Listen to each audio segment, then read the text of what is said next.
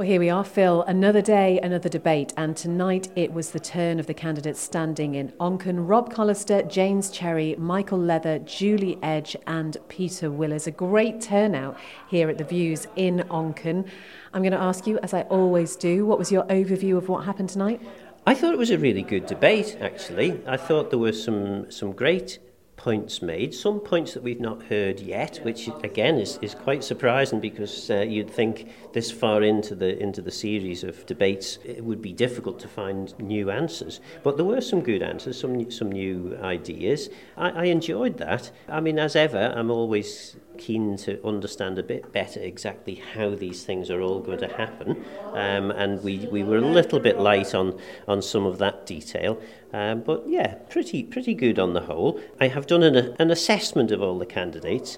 Uh, Rob Callister, I felt strong voice, but a little bit government mouthpiecey.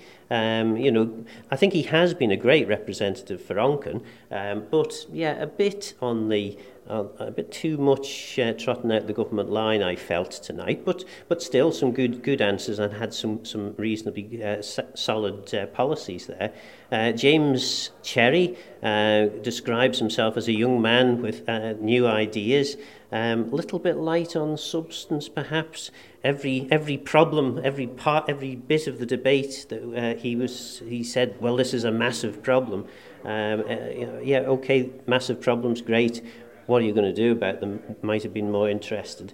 I suppose some people might argue that actually you don't know what you can do about anything until you get inside. Yeah, but most people have got some ideas about how they're going to do it, and maybe I'm playing James, devil's advocate. Yeah, may, maybe James does have, uh, but we just didn't hear a lot about that in the debate. Uh, Julie Edge, uh, again, very polished answers, uh, not afraid to be honest with her answers, because obviously she's had a lot to do with housing uh, in her time in the Keys. Um, and whereas the, the, the audience might have been a bit hostile to hearing some of the, the home truths that Julie was, was uh, prepared to say, um, you know, I think that, that went in, in her credit. Similarly, Rob Callister, when they were talking about tourism, um, did actually explain a little bit more about the detail. It wasn't just, uh, you know, the, um, the, the, the government line. He, uh, I thought that was quite good. Uh, Michael Leather seems primarily interested in, in the one thing, which is uh, tourism uh, and getting tourism back, which is great, and I think it would help um, and uh, were referred frequently uh, throughout the evening to, to, to his manifesto. So uh, I'm sure the people of Onken will be looking there to, to, to find out uh, exactly how that works. And then Peter Willers. Hmm. Um, some really good, strong answers. Uh, I didn't necessarily agree with all his answers, and I think some of his answers uh, perhaps wouldn't have borne a, lot of scrutiny. Um, but he did seem to have some fairly clear thoughts about how he was going to approach things uh, were he elected.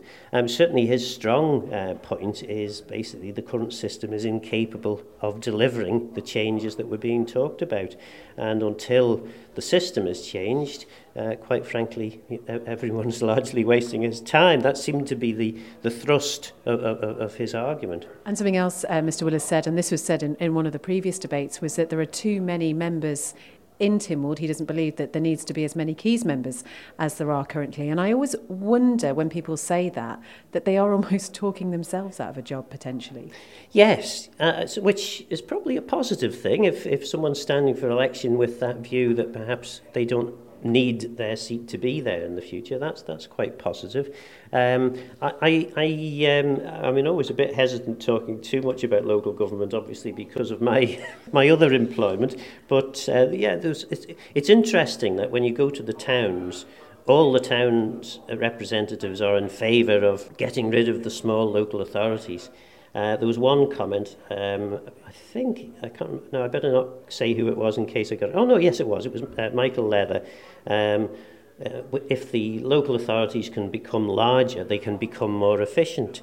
Um, I think anyone who actually scrutinises uh, to any extent the local authority system on the island might struggle to, to, to actually prove that that is the case. Uh, in fact, if anything, it seems to be the opposite. Um, but uh, that's probably as, as much about local authorities as I ought to say for, for, for now. Generally, you say the sitting members, which would have been in this case Rob Callister and Julie Edge, might have the advantage because they've got the past five years to, to talk about and sort of defend the things that they've done. Um, but would you say three strong contenders here in Onchan? Well, no, I think um, possibly four strong contenders, um, but certainly the, the sitting candidates do have the advantage. They always have the advantage, and particularly, I think uh, Julie Edge and uh, Rob Callister have both uh, put in very strong performances uh, uh, looking after their constituents. They've certainly been very vocal and, and very visible, haven't they? Absolutely. So, so you know, I think the, the, the rest of the candidates inevitably are, are up against it there. Um, but no, there's certainly uh, there's certainly some possibilities here of, of, of, of upsets along the way, and uh, it'll be interesting to see how it all works out on election night.